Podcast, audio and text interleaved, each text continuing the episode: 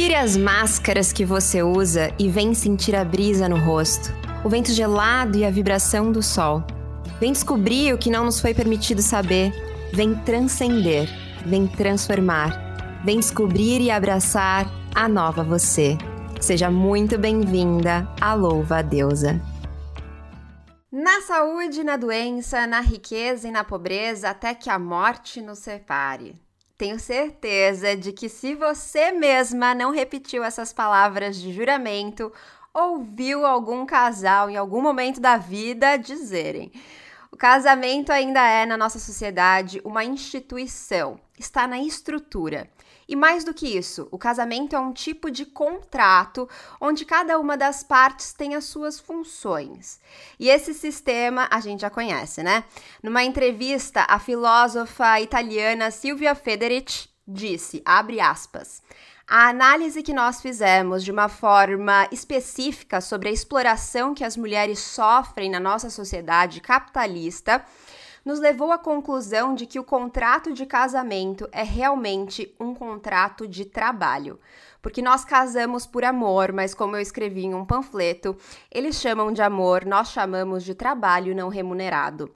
Através do casamento, existe uma troca entre homens e mulheres. O trabalhador assalariado se torna o sustentador de sua esposa, que presta serviços a ele. Mas através desses serviços, a mulher em particular executa a força de trabalho.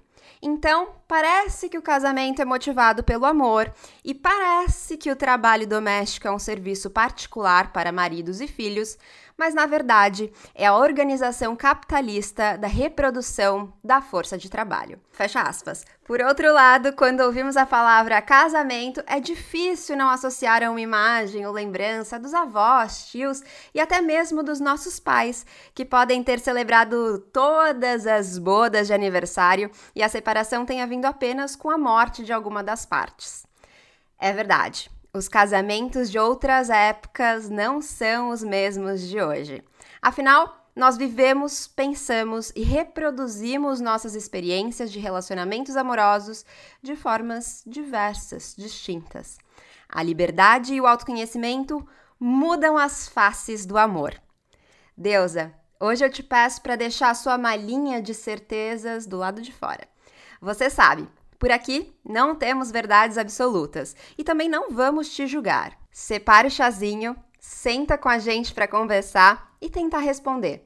Por que os casamentos de hoje duram menos? Vamos juntas? Hoje comigo, Lavínia Palma, que é psicóloga feminista, especialista em psicanálise, curadora do Clube de Livros Infantis Minha Pequena Feminista, estudiosa das relações entre gênero e a saúde mental das mulheres e que já esteve aqui conosco, abrilhantando a nossa podcast em um outro episódio igualmente importante. Seja muito bem-vinda de volta, Lavínia. Estou muito feliz de tê-la aqui com a gente. Ai, obrigada, é uma honra estar aqui novamente, fazendo parte dessa conversa, desse bate-papo tão construtivo, tão potente, e estou muito feliz de estar aqui novamente para a gente falar desse assunto que muito me interessa, que muito nos interessa, né, e que é extremamente importante nessa luta aí feminista, né, e na luta por uma vida melhor para as mulheres. Obrigada. Eu que agradeço, inclusive a ideia dessa temática partiu de um post seu lá do Instagram, que na verdade era lá do Twitter, né? E aí você trouxe para o Instagram, então muito feliz, não poderia ser outra convidada senão você. E vamos pro papo! Bom, eu quero começar esse papo apresentando alguns dados, Lavínia. Olha só, de acordo com as estatísticas de registro civil referentes ao ano de 2019, divulgadas pelo IBGE, o número de casamentos diminuiu cerca de 2,7%. Foi o quarto ano seguido de queda. Além disso, com base na mesma pesquisa, é possível afirmar que os casamentos duram quase 4 anos a menos. Você tem percebido essas mudanças também nos seus atendimentos, né? Quer dizer, as mulheres têm chegado com essa temática do fim dos casamentos, do divórcio, ou essa preocupação mesmo de que o casamento está durando menos? Então, eu acho que assim, A questão ainda continua extremamente presente na vida das mulheres, né? Então, assim, a relação das mulheres com o amor, o sofrimento das mulheres em relação à sua vida amorosa continua sendo a temática principal na clínica, né? Então, eu acho que isso é bem importante trazer. As mudanças, talvez, claro, elas existam, né? Existem outras nuances aí, mas o sofrimento pela questão amorosa continua sendo a maior questão das mulheres. Então, assim, o que eu percebo? Mulheres solteiras ainda num sofrimento muito grande em busca desse relacionamento, né? E mulheres casadas não necessariamente sofrendo pela questão do divórcio, mas sofrendo para se ajustar, né, a esse casamento diante de tantas demandas a mais que as mulheres estão tendo hoje, né? Então, tem um movimento muito grande acontecendo, que é o movimento do feminismo e toda a possibilidade de informações que as mulheres estão tendo, a questão das redes sociais, a quantidade de informações acessíveis e gratuitas que estão fazendo as mulheres questionar, sim, né? Há um questionamento, sim, porém, o sofrimento continua acontecendo como em outros momentos da sociedade.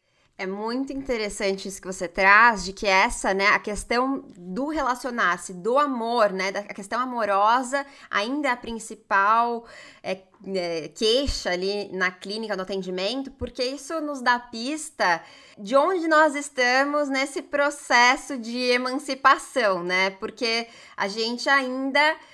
tem a nossa vida pautada na questão do casamento, me parece, né? Porque se ainda é essa a principal queixa, é como se a nossa vida ela só fosse acontecer em todos os outros âmbitos, uma vez que a gente estivesse nessa relação sólida que é o casamento, né?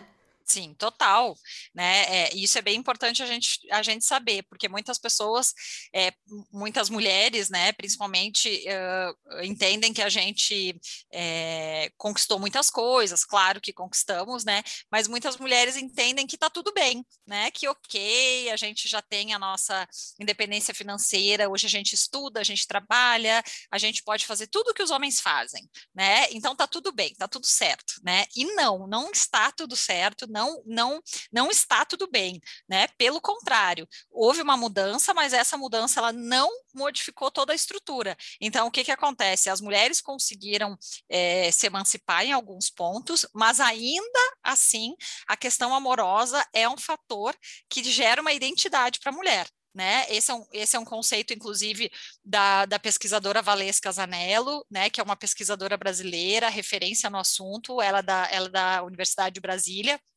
e ela traz um conceito que ela chama de dispositivo amoroso. O que significa isso? Que as mulheres se constroem, que a gente se constrói enquanto mulher, a gente se entende enquanto mulher a partir da nossa relação amorosa, a partir do casamento, a partir do namoro, né? Então, é nessa relação amorosa que eu vou ter uma identidade e que eu vou ter um valor.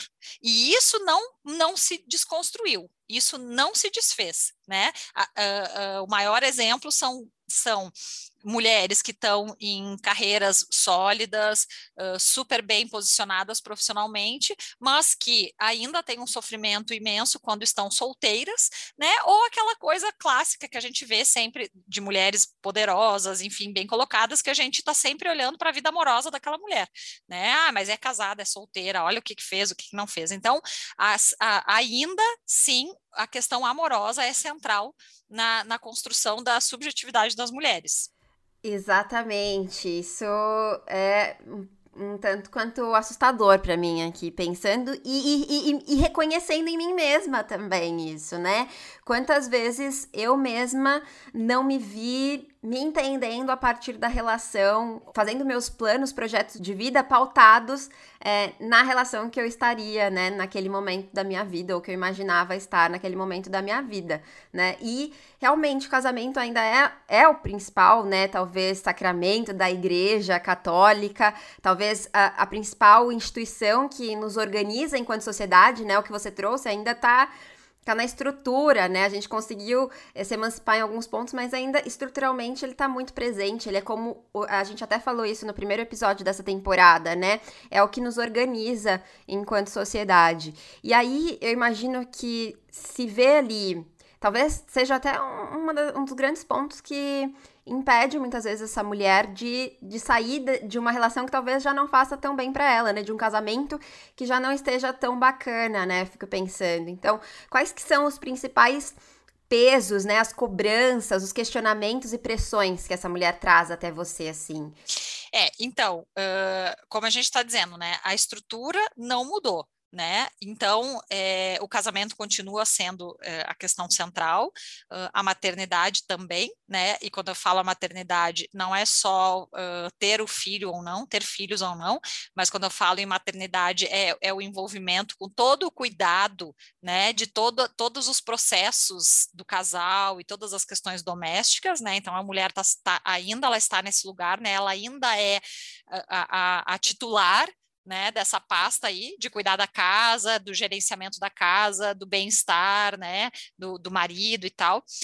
E acrescentamos a isso a questão de que a mulher precisa trabalhar e estudar, né, para ela ter essa autonomia financeira. Então, claro que existem mulheres que ainda não trabalham. Nós estamos falando aqui também de uma classe média, tá? Vamos deixar isso bem claro, assim, né, porque se a gente trouxer outras classes sociais, a gente tem outra realidade. Então, às mulheres foi acrescentado a questão de ter um trabalho, uma profissão e o cuidado com o corpo, né? Então, agora a mulher, ela, além de ter que cuidar de tudo isso, ela também precisa se cuidar. Então, ela precisa estar bem, ela precisa cuidar do corpo, ela precisa cuidar da saúde, ela precisa se realizar profissionalmente. Então, entende? Houve um acúmulo de funções. E aí, o que as mulheres têm trazido? Sobrecarga, né? Essa tem sido a questão principal. É assim, a ponto de eu atendo, né, principalmente mulheres que são mães e que têm uma profissão, né, um trabalho bacana, e estão lá 8 horas diárias trabalhando. Essas mulheres, elas muitas vezes elas têm que trabalhar na madrugada, elas acordam às 5 horas da manhã, né, para tomar banho, tomar café, fazer as suas coisas, para daí na hora que os filhos acordam e que começa a rotina, elas já estarem mais ou menos ali com as suas coisas feitas. Então, essa é a questão principal, é a queixa principal das mulheres, né? É a sobrecarga, é o dar conta de tudo, né? De todas as questões, de tudo. É como a gente fala, é a dupla jornada. Por que dupla jornada? Tem pessoas que falam em tripla, né? Mas por que dupla jornada? Porque é a jornada da casa, né? Toda a jornada doméstica, e a jornada é a privada e a pública, né? Toda a jornada privada, que é a doméstica, e a pública seria isso, da sua vida pessoal, né? Do seu trabalho. Então, ela dá conta dessas duas áreas. Perfeita. E aí você toca nesse ponto, né, de ser a titular do gerenciamento da casa. A mulher continua sendo a titular do gerenciamento da casa, e das atividades domésticas. A gente trouxe isso Sim. também na introdução, né, através da fala da Silvia Federici. E aí tem também uma socióloga indiana, a Gayatri Spivak, que ela trata de um conceito bastante interessante do subalterno, né, e de como esse lugar é invisibilizado, já que uma vez nele a pessoa não tem um lugar de fala, não no sentido literal da fala, mas num sentido dessa repressão colonial, onde o sujeito ou se identifica com o seu opressor e por isso não tem uma visão sobre o que acontece, ou ele é menos humano e por isso menos capaz de falar em seu próprio nome, né? Eu imagino que esse seja um ponto central, talvez, até para nossa pergunta inicial, né? Por que os casamentos duram menos? Existe uma tentativa dessa mulher que percebe esse lugar que é colocada, né? Esse lugar das opressões que ela tem sofrido e que ela quer se desvencilhar desse papel de subalterna, de submissa, de titular do gerenciamento das tarefas domésticas, como você trouxe. Sim, com certeza essa questão do questionamento, né? Da tomada de consciência, é talvez a resposta central, né? A mais rápida que a gente poderia pensar. Qual é a resposta para isso? Por que os casamentos estão durando menos? se a gente tivesse que resumir, seria mais ou menos isso, ó, é uma tomada de consciência, né? É um despertar das mulheres. Por quê? Porque a gente tem, como eu falei lá inicialmente, a gente tem uma série de informações hoje, a gente tem a rede social, a gente tem, inclusive, já ouvi falar, né, que a possível quarta onda do feminismo seria justamente essa questão da tecnologia, da rede social, da informação chegando para todas as mulheres. Então, isso faz com que as mulheres comecem a ter voz, né? Comecem a falar, comecem a ouvir outras mulheres falando, e aí quando a gente escuta mulheres falando, isso é muito poderoso, né? Quando a gente escuta uma mulher denunciando alguma coisa, denunciando uma violência, denunciando mal-estar naquele relacionamento ou na maternidade, né? É uma identificação imediata, né? As mulheres dizem, nossa, mas isso acontece comigo também, né? Então, quando uma mulher fala, ela dá voz a tantas outras mulheres que estão silenciadas, e aí aquela mulher diz, não, mas então eu não tô louca, então eu não sou só eu, né? Então, esse poder do coletivo, né, de outras mulheres falando, isso é muito importante, assim. Então, esse é um ponto, as mulheres estão ouvindo outras mulheres falar, e aí elas estão tendo voz também. E aí, obviamente, né, que isso vai resultar em questionamentos, né? Questionamentos, não, peraí, então peraí, então isso talvez não esteja bem. Então, a gente vai nomeando também, não, isso que eu estou sentindo é uma violência, isso que aconteceu comigo é uma violência, não estou louca, né? Então, a clínica hoje em dia, a clínica psicológica é muito isso, né? É a gente nomeando e validando esses processos que as mulheres estão passando.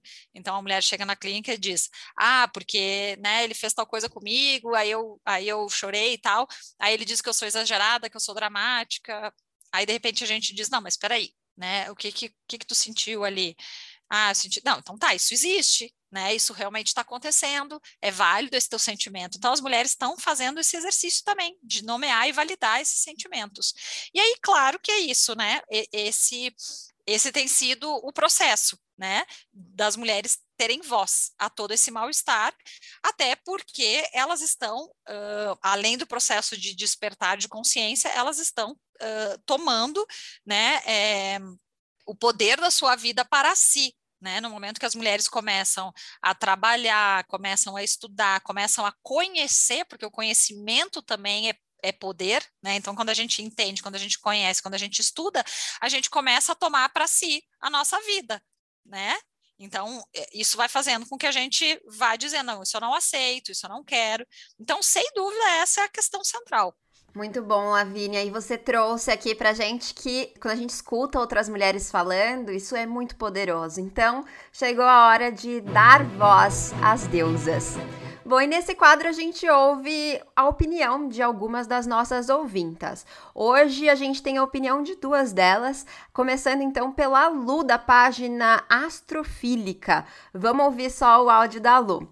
E dentro de um casamento, né, você não tem como esconder muito todos os seus lados. Em alguma hora, algum deles vai aparecer. Na verdade, todos eles vão aparecer.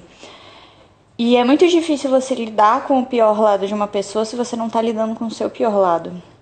Então, tem essa questão de a gente desaprendeu a lidar com todas as nossas versões. E aí a gente não sabe como lidar com as versões dos outros. Eu acho que isso causa uma intolerância muito grande em todos os aspectos. E eu acho que num casamento isso entra como um ponto crucial, né? Bom, essa foi a opinião da Lu. Daqui a pouco a gente retoma, mas antes vamos escutar também o que a Verônica Marani diz pra gente. Então, eu acho que os casamentos duram menos hoje, porque uma parte é porque a mulher está mais intolerante em ter maridos, filhos, porque nós não queremos mais ser mães dos nossos companheiros. Nós queremos ser a parceira deles. E nós queremos isso, companheirismo. Principalmente dentro de casa. Sabendo que a responsabilidade de uma casa não é somente da mulher. E ainda há muitos homens que esperam na mulher que a mulher faça o jantar, a mulher limpe a casa, a mulher faça isso, a mulher faça aquilo. E a mulher está mais intolerante em relação a isso. Uma outra parte é porque as pessoas não estão dispostas a largar a bagagem que ela carregou a vida inteira, né? Eu falo que o casamento você traz a sua bagagem e você tem que ajeitar toda a sua bagagem em um guarda-roupa pequeno. Então, muitas coisas que você fazia antes, quando solteiro, não cabe mais naquele guarda-roupa. Então, você tem que ir se livrando de coisas que não servem mais para aquele momento, para os dois, porque não há espaço. Então, você vai deixando muitas coisas para trás. E muitas pessoas não estão dispostas a organizar isso, essa bagagem. Então, é um outro fator que faz as pessoas desistirem. É isso. Quer dizer, tem tanta coisa, mas no resumo mesmo, eu acho que é mais isso. Bom, muito interessante os áudios das nossas ouvintas, a gente já vai pegar carona no que elas trouxeram. Quero agradecer a Lu e a Verônica pelas opiniões aqui. Se você, ouvinta, também quiser participar aqui do Voz às Deusas, é só correr lá no @podcastLouva-a-Deusa no Instagram, fica de olho nos stories, porque a gente posta sempre as perguntas do episódio por lá. Bom, vamos continuar aqui o nosso papo e, como eu disse, pegando carona no que elas disseram, tanto a Lu quanto... Bom, a Verônica trouxe um pouco do que a gente estava dizendo logo antes do quadro, né? Sobre a gente se desvencilhar desses papéis que são impostos socialmente, gente. Esse lugar... Ela traz uma questão bem interessante também desse lugar da... A gente não quer mais ser mãe dos nossos maridos, né? A gente se vê muitas vezes nesse papel. Eu mesma já me peguei nesse papel, nesses 7 anos de relacionamento aqui. E falando, gente, não. E aí eu repetia. Engraçado que eu mesma repetia. Eu não quero ser mãe dele. E continuava agindo, né, nesse papel, porque não me restava, eu não via outra alternativa. Enfim, aí muito trabalho, muita terapia pra gente conseguir entender como faz pra sair daí, né? Mas elas também trouxeram a questão de a gente não tá pronta pra lidar com as facetas da outra pessoa, né? E aí a Verônica também traz a questão da bagagem, que a gente tem dificuldade de deixar pra trás a bagagem, uma dificuldade de ceder. E aí, Lavínia, eu queria saber de você. Você acha que essas questões que elas trouxeram, né, da bagagem, do ceder, de não saber lidar com as facetas da outra pessoa, também podem interferir na manutenção do casamento e em qual medida? Elas falaram 2 coisas, mas que a gente pode pensar que isso converge, né? Que é o quê? Dentro dessa nossa socialização enquanto mulheres, porque elas falaram muito em pessoas, né? Pessoas. Eu acho que a gente precisa sempre separar isso em gênero, né? Porque o casamento é uma coisa para homens e outra coisa para mulheres, né? Então, o casamento ocupa lugares diferentes na vida dos homens e mulheres, e o casamento, e tanto um quanto o outro tem papéis diferentes para o relacionamento, para o casamento. É esperado, né, comportamentos diferentes. Então, é importante que a gente possa separar e não colocar como pessoas. Então, o que a gente pode pensar? Dentro dessa socialização das mulheres, existe toda esse ensinamento de que a gente precisa cuidar, de que a gente é a responsável, né? Até por essa questão que tu falou de ser mãe dele, né? Porque daí a gente entra também... voltando lá para a Valesca Zanello, ela fala do dispositivo amoroso e ela fala do dispositivo materno, que eu falei lá no início. O que significa isso? Que a gente também se constrói a partir desse lugar da maternidade. Isso não significa ter filhos ou não ter filhos, né? Não é porque eu não tenho filhos que eu estou fora desse lugar. Qualquer mulher vai ser interpelada a esse lugar, sendo mãe ou não. E esse lugar é o lugar do cuidado. Então, é isso. Então, quando a gente entra numa relação, além de que aquela relação ocupa um lugar central na nossa vida, a gente precisa ser a responsável pela relação e pelo bem-estar do parceiro, né? Então, é as mulheres que vêm fazendo isso ao longo da história, né? Que é isso, fazendo todas as concessões, sendo responsáveis pelo bem-estar de todo mundo, se silenciando, né, para o bem-estar do parceiro, né? E isso não é coisa do século passado, isso é coisa de hoje, né? Por que antes os casamentos duravam mais? Porque as mulheres eram muito mais silenciadas, porque elas não tinham autonomia nenhuma, né, financeira, emocional. Então, não havia outra possibilidade a não ser ocupar esse lugar, porque eram os lugares permitidos às mulheres. E elas se resignavam, tanto que a gente vê mulheres mais velhas hoje, se a gente fala com as nossas avós, nossas mães, elas até podem dizer, não, eu sou feliz aqui, né? Mas por quê? Porque foi o único lugar que ela conheceu e ela acabou ocupando esse lugar daquela que cuida de todo mundo e aí ela tem um lugar de importância. É aquela mãe que cuida de todos ainda hoje, tem um filho adulto, tem netos adultos e tá lá dando conta de todo mundo. Então esse é o lugar dela. Né? Então, hoje o que está acontecendo? Eu não gosto de pensar que a gente está intolerante, né? Eu gosto de usar um outro entendimento, que seria assim, sim, nós estamos mais críticas, nós estamos questionando isso, nós estamos questionando esse lugar de que eu preciso aceitar, eu preciso me resignar, eu preciso me ajustar, né? Porque é isso que a gente faz, a gente se ajusta, a gente se acopla à realidade do parceiro, né? É óbvio que, como uma delas falou, né, que a gente precisa... se ajustar a um lugar menor, né? Botar a nossa bagagem num lugar menor, mas isso deveria ser um trabalho dos dois, e por que que há todo um mal-estar? Porque as mulheres fazem isso muito mais, né? Então as mulheres estão lá se ajustando, as mulheres estão lá se adaptando a essa realidade do casamento, porque elas precisam mais do casamento, no sentido de uma identidade, né? E aí o que que acontece? Os homens se beneficiam com isso, né? Porque eles têm o quê? Uma mulher que precisa daquele casamento, que se dedica àquela relação e que cuida daquela relação. Então os homens ficam num lugar muito privilegiado. Eu acho que vem muito ao encontro dessa ideia de que a gente precisa fazer muitas concessões, né? Isso. Principalmente se você é a mulher, dentro desse recorte que a gente está trazendo, desses casamentos heterossexuais, né? Então, que você tem que fazer sacrifícios, porque esses sacrifícios realmente... primeiro me incomoda muito essa ideia, sempre que eu ouço, não, pra gente estar no relacionamento, pra durar o casamento, você precisa ceder, você precisa fazer sacrifícios. Bom, talvez a gente possa ceder ali na escolha do jantar. Ah, hoje eu quero comer pizza, exato, mas vou comer um lanche, porque, né, vamos ali fazer um agrado.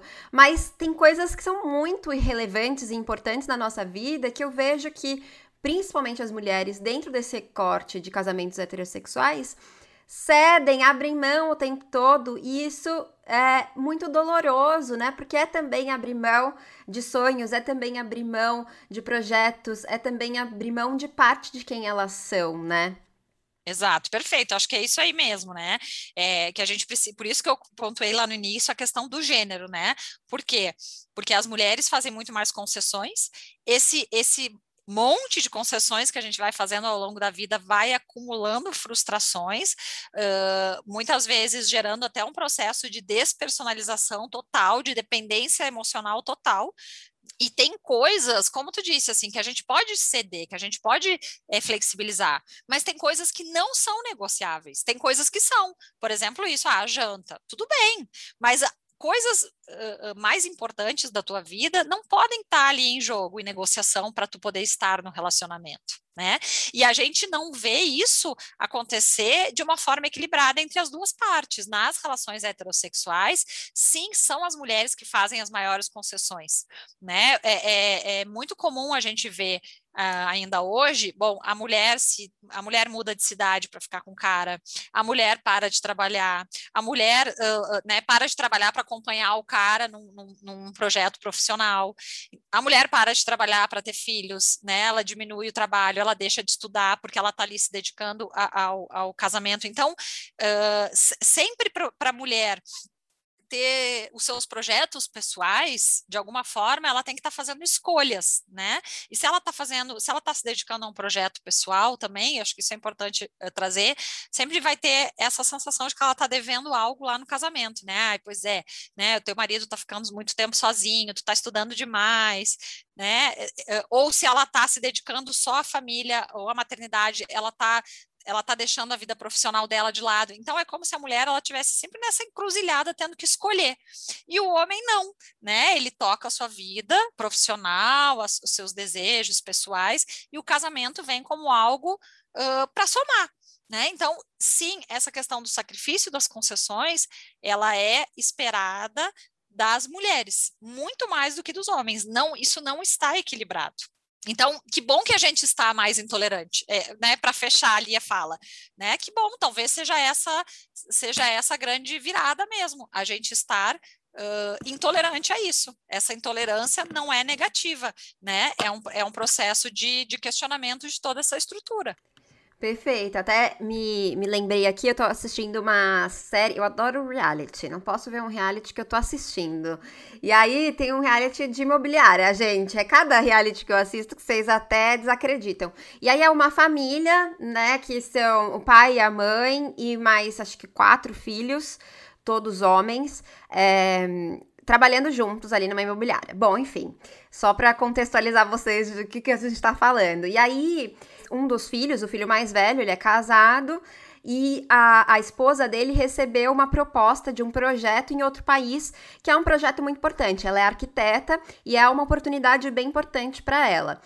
E aí se criou toda uma situação, um clima, né? Porque ele não sabia como dizer para a família dele que ele ia acompanhá-la, ia para o outro país com ela, né? E aí, quando ele conta, realmente, a família recebe de uma forma extremamente negativa, dizendo que ele não pode fazer isso, ele não pode acompanhar, que ela tem que ficar com ele aqui, que não é possível. E aí, mesmo depois dessa discussão, em vários momentos eles dão aqueles depoimentos, né, pra câmera lá, e falando, temos que arrumar um jeito de eles ficarem, de ela recusar esse projeto. Eu fico pensando assim, né? Tá tudo bem, ela perdeu a oportunidade, né? Isso. Da vida dela. Agora, ele não pode sair um ano, né? Não é nem que é pra vida inteira, é um ano pra continuar trabalhando, inclusive, né? De casa lá, de outro país, para acompanhá-la, né? Então a gente vê quanto que isso está presente, não só aqui, né? No mundo inteiro, enfim. É perfeito, ótimo exemplo. Exatamente. E aí, Lavínia, você trouxe também uma questão já da dependência, né? E num post seu, que foi o último post que a gente viu, né, na hora de fazer esse roteiro, era o último post que você tinha publicado, falando sobre a independência emocional, que é uma das únicas maneiras de viver uma vida emocional saudável. Então, antes de me aprofundar nisso, eu queria pedir para que você ajude a gente a conceituar o que é a independência emocional, porque eu vejo muitas confusões, né? Quando a gente fala sobre independência emocional, até gera muitas vezes um desconforto nas pessoas que estão lendo ali, elas falam, não, mas isso é você ser egoísta, ou você não se preocupar, ou você, enfim. Então, explica pra gente, conceitua pra gente o que é essa tal da independência emocional. Primeiro, vamos pensar assim, nós seres humanos, né, nós somos seres relacionais, vinculares, então a gente precisa sim se relacionar, a gente precisa estabelecer vínculos para a gente ter saúde emocional, nós precisamos disso, né, para o nosso sustento, sobrevivência emocional.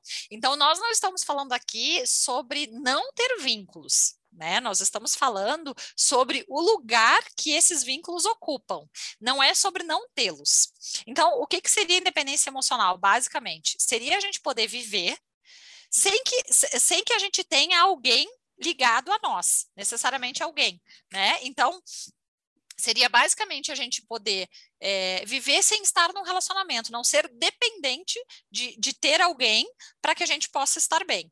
Além disso, a independência emocional seria a gente poder tomar conta da gente, a gente ser dona da nossa vida, sem ter alguém, ser basicamente autossuficiente. Mas, claro, uma autossuficiência, né, que não caia para o lado de um egoísmo, né, e de uma incapacidade de se vincular.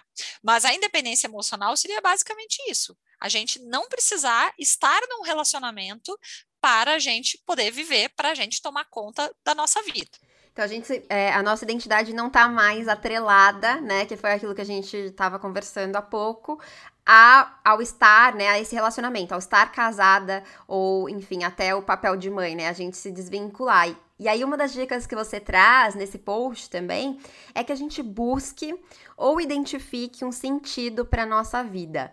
Mas isso não é necessariamente uma tarefa muito fácil, dado todo esse emaranhado de situações e de estruturas e de conceitos, ideias que estão enraizadas na gente, né?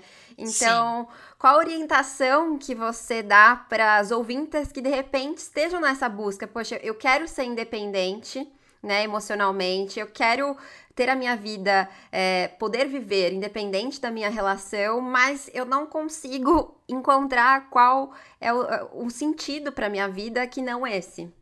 Então, quando a gente fala em independência emocional, de novo, é muito importante a gente trazer esse recorte de gênero, né, porque as mulheres são socializadas muito mais, elas estão muito mais, vamos dizer assim, propensas a desenvolverem, né, uma dependência afetiva muito mais do que os homens, né, se a gente levar em consideração tudo isso que a gente está falando, da forma como a gente vive o amor e da forma como a gente é socializada, enfim, nós estamos muito mais vulneráveis a isso.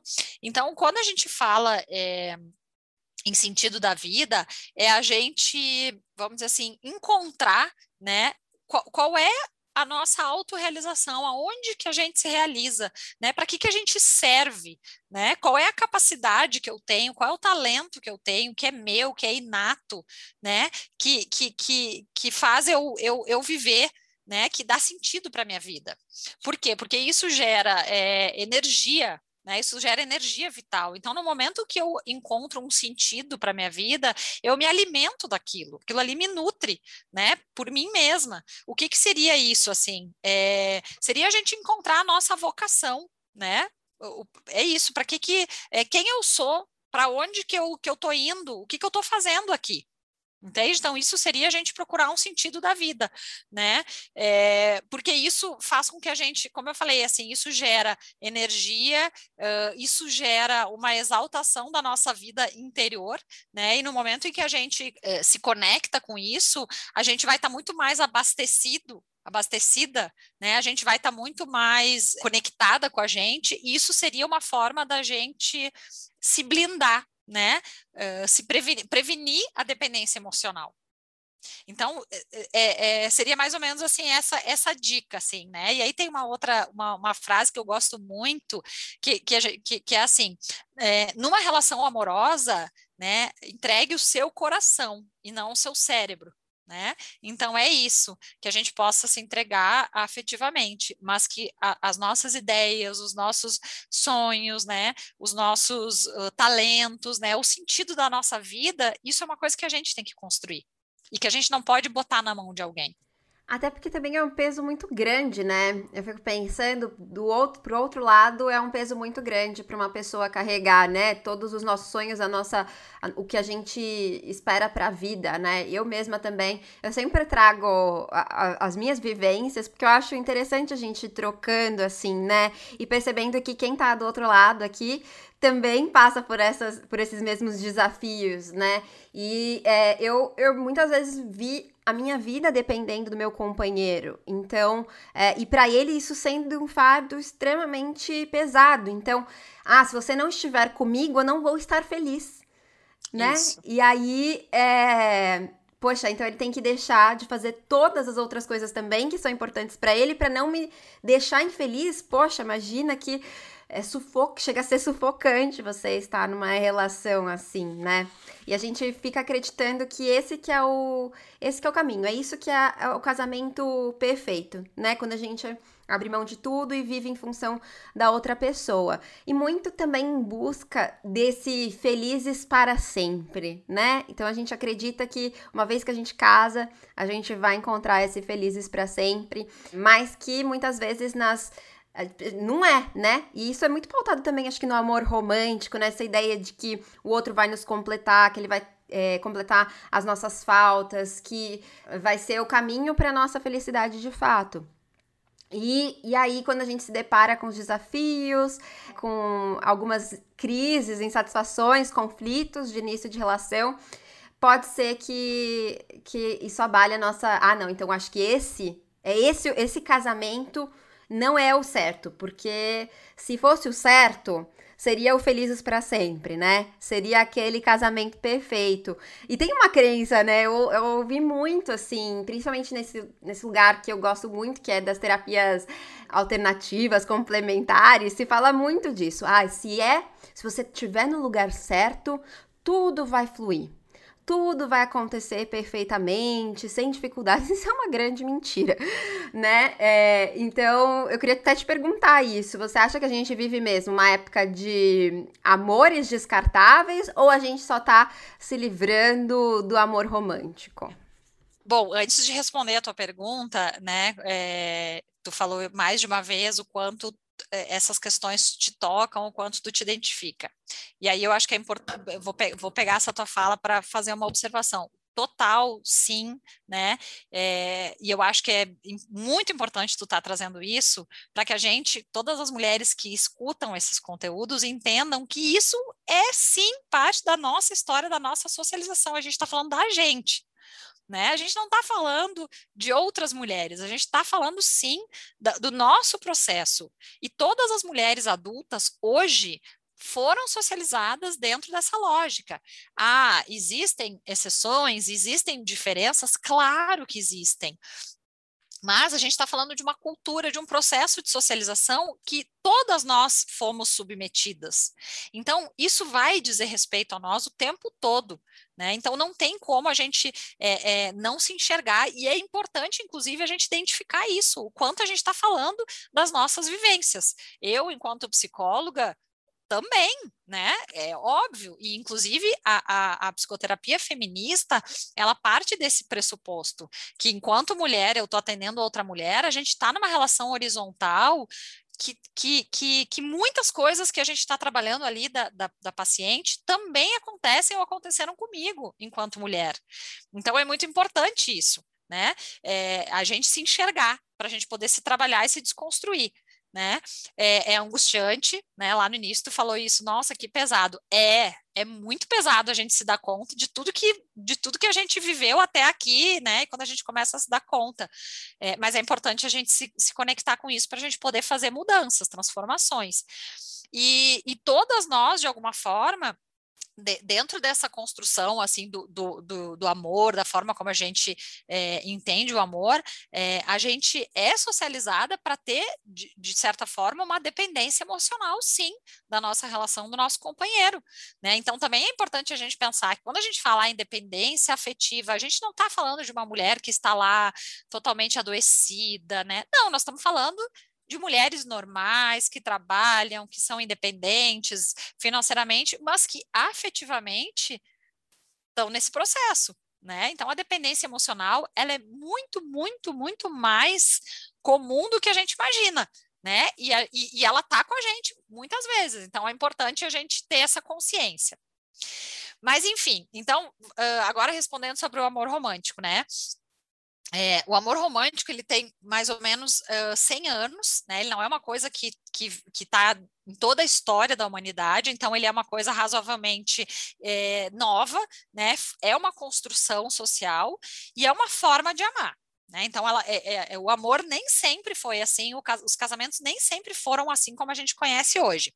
E, obviamente, o amor romântico, ele afeta, vamos dizer assim, muito mais as mulheres do que os homens. A resposta para essa pergunta é, sim, o amor romântico está saindo de cena, né?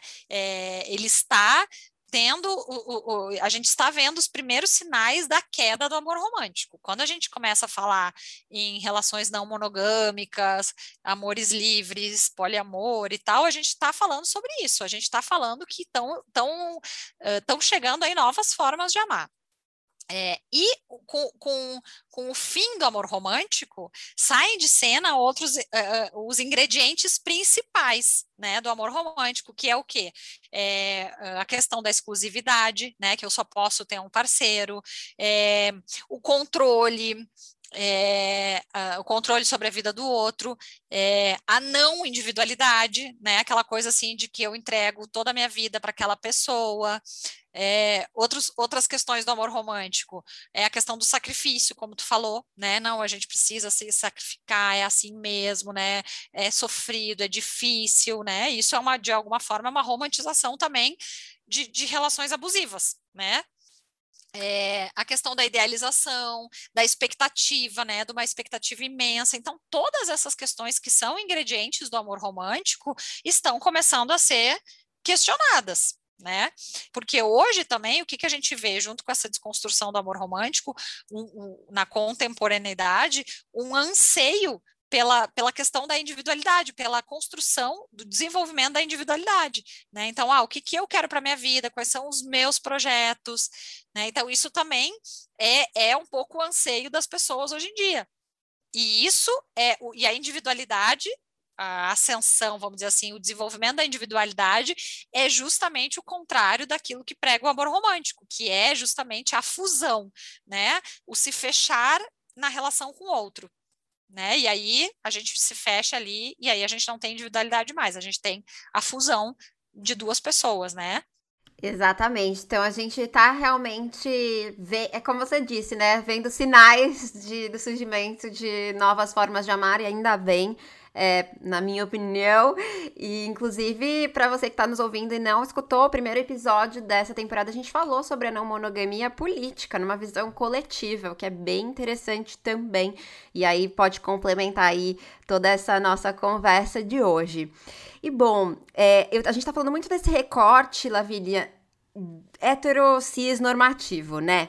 Mas eu fico pensando nas mulheres que não se relacionam com homens. Se toda essa estrutura, toda essa lógica, esse sistema de opressões também agem, né, sobre elas, se na hora delas se relacionarem com outras mulheres ou com outras pessoas que não sejam homens, isso também as afeta de alguma forma. Sim.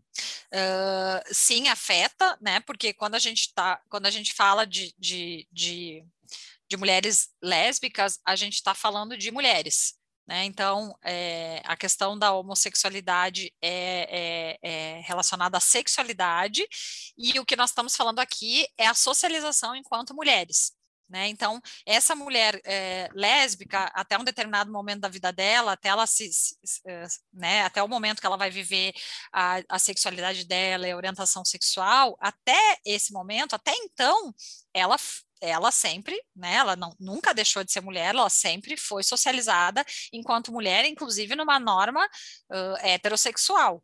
Então, sim, essa mulher que teve na sua infância, né, no tornar-se mulher, ela teve essa socialização feminina, né, que é à espera de um homem, à espera de um relacionamento. Então, sim, o que a gente pode pensar, talvez, é que essas mulheres, as mulheres lésbicas, de alguma forma, elas, numa relação amorosa, elas podem se beneficiar disso, né, porque uma vez que as mulheres são socializadas para colocar sempre o amor num lugar muito central, se a gente pensar nisso, a união de duas mulheres potencializa isso, né? E aí talvez a gente possa até ter um benefício dessa questão do amor, assim. Mas esse é um ponto, assim, que daria toda uma outra discussão, né? Quando eu falo aqui, eu estou falando muito na lógica heterossexual. Mas, como eu falei, independente da nossa orientação sexual, nós fomos socializadas enquanto gênero feminino. Exato, e aí tem até aqueles clichês, aquelas brincadeiras, né, que a gente ouve as próprias mulheres lésbicas falando, né, que o relacionamento entre duas mulheres é aquela coisa muito rápida, né, de que aí casa e aí é o amor romântico talvez agindo de forma mais intensa ainda, né, com esse combo de duas mulheres que foram, que aprenderam a ser e se identificar a partir dessa lógica, né. Muito, exato. Muito interessante, Lavínia. A gente está se encaminhando para o final do nosso programa, mas a gente tem um dos quadros que eu tô amando muito nessa temporada, que é o Joga pro Universo. E no Joga pro Universo, Lavínia, assim, a gente pede para nossa convidada falar alguma coisa que ela não precisa explicar, não precisa desenvolver. A ideia é que não explique nem desenvolva, porque a brincadeira é essa. Você joga uma polêmica, joga uma bomba e sai correndo. Então, tá, quero saber, Lavínia, o que você joga para o universo hoje? Eu acredito cada vez mais nas relações livres, né? Eu acho que ainda não consigo viver isso na minha vida pessoal, mas acredito e acho que esse é o caminho, né? Para um futuro próximo, distante, enfim, que é a coisa de que a gente tem muitas possibilidades de amar. E que quando a gente fica num lugar só, uma vida toda, ou uma parte da vida, a gente perde demais. Eu acho muito injusto, né, com a nossa existência, com a nossa subjetividade, a gente estar limitado e restrito a uma única relação, ou a uma relação principal. Eu acho que a gente é tão rico, a gente tem uma capacidade imensa de troca de relacionamento, que eu acho um desperdício a gente viver nesse formato de, né, unidos, só nós dois, fechados aqui nessa relação. Eu não sei ainda muito bem como que a gente vai organizar isso, mas eu acho que o ser humano tem uma capacidade enorme de amar, e eu acho que a gente poderia usufruir melhor dessa nossa capacidade de amar várias pessoas, de várias formas. Ah, eu achei maravilhoso isso que você trouxe. Eu também acho que a gente é capaz de amar de formas muito diversas. Então, chegou a hora da gente transcender e transformar. E aqui no Transcender e Transformar é realmente a hora dos encaminhamentos finais. Então, eu queria te fazer uma pergunta que eu não fiz antes. A gente, no geral, tem uma dificuldade em lidar com a finitude das coisas, né? Os fins de ciclos, e isso inclui também as relações. Então, já que a gente está falando aqui de casamento hoje, que eles estão durando menos, eu queria saber... O que você acha, né? Que quando a gente chega nesse momento da separação, isso significa que a gente fracassou em alguma coisa, de alguma maneira? Tá. Vamos falar de novo sobre gênero? Não tem como a gente não falar. Para as mulheres, né? Eu vou falar para as mulheres. Sim, o sentimento é, muitas vezes, de fracasso, né? Porque se é o amor que me dá um valor, se é o amor que me dá um lugar, né? O fato de uma relação terminar, de chegar ao fim, isso significa, muitas vezes, essa mulher vai sentir, muitas vezes, como um fracasso. Por mais que a vida dela esteja estruturada, né, em outras questões, se a gente não se desconstrói, se a gente não trabalha essa nossa relação com o amor, a gente vai viver um sofrimento, sim, por achar que algo de errado comigo aconteceu, né? E isso eu vejo muito, por exemplo, a gente não precisa nem ir para uma separação, para um divórcio. Muitas vezes uma mulher que está começando um relacionamento fica com o cara um tempo e o cara desaparece, ou não deu certo, a primeira coisa que essa mulher vai se questionar é: onde que eu errei, né? Será que eu fui rápido demais? Será que eu dei muito? Será que eu dei pouco? E as mulheres ficam ali se questionando: será que foi aquilo que eu falei, né? Será que eu fiz alguma coisa de errado? Então, é imediato, né? Essa mulher atribuir a si, a um erro seu, o fato daquela relação não ter ido para frente. Então, para as mulheres, sim, como o amor é uma questão identitária, dá uma identidade para as mulheres... O término desse amor vai tocar diretamente nessa mulher, na autoestima, na identidade dela. Então, é muito importante que a gente consiga, né, tirar isso da gente, dividir esse fardo e dizer: bom, numa relação são duas pessoas, né? A gente não é mãe, a gente não é responsável sozinha, né? A gente não tem todo esse poder, né? A gente não está com tudo isso só com a gente. Então, é muito importante a gente trabalhar isso para que não venha esse sentimento de fracasso, e sim um sentimento de que, bom, não estava bom, terminou, não estava legal, as coisas chegam ao fim, né? E além do sentimento de fracasso, muitas mulheres vivem um processo de sofrimento porque é como se elas tivessem que voltar, né, para um lugar de estou disponível novamente, né, estou sozinha, né, a gente poderia entrar para um outro tema que é muito importante, que é a questão da solidão das mulheres, né, a solidão como um bloqueio também para a gente ter essa autonomia e independência emocional. Por que é tão difícil para uma mulher ficar sozinha? Por que é tão sofrido? Né? Então, o término de um relacionamento também significa isso para uma mulher. O retorno a esse lugar de uma solidão, que é na nossa cultura visto como algo muito negativo para as mulheres. Perfeita, Lavínia. Olha, eu acho que a gente conversando, a gente conseguiu também dividir um pouco os nossos fardos e torná-los um pouquinho mais leves. Esse é o objetivo do nosso programa, né, da Louva-a-Deusa. Então, eu sou muito, muito grata por você ter compartilhado tanto com a gente. Essa conversa foi muito importante para mim e eu tenho certeza que para as nossas ouvintas também. Então, muito obrigada e quero pedir para você também deixar a sua arroba, enfim, como a gente encontra o seu conteúdo ou o seu trabalho. Legal. Bom, também gostaria muito de agradecer, né, acho que a gente faltou falar muita coisa que eu tinha até planejado falar, eu gosto muito desse tema de relacionamentos, enfim, e eu tenho minha página no Instagram, né, @psicólogalavínia, e tô lá fazendo todo esse trabalho de conscientização das mulheres, de relacionamentos, né, desse mal-estar em relação ao amor, tenho toda a minha clínica muito voltada para isso, e tô à disposição, é isso. Muito obrigada! Olha, que papo inspirador hoje, hein? E assim eu queria terminar com um trecho da música Preta de Quebrada, da Flora Matos, que eu acho que combina muito com tudo que a gente falou hoje. É assim, ó, abre aspas. Nós não vamos mais controlar a vida para nós sermos felizes. E como seres humanos maduros, adultos, a gente vai dar liberdade para as pessoas serem o que elas são e o que elas podem ser. Isso é amor. Fecha aspas. É isso, deusa. Eu te desejo relacionamentos cheios de leveza, afeto e diálogo. E, o mais importante, que dentro da sua relativa finitude faça sentido para você. Viva o seu, o meu, o nosso prazer. E até a próxima!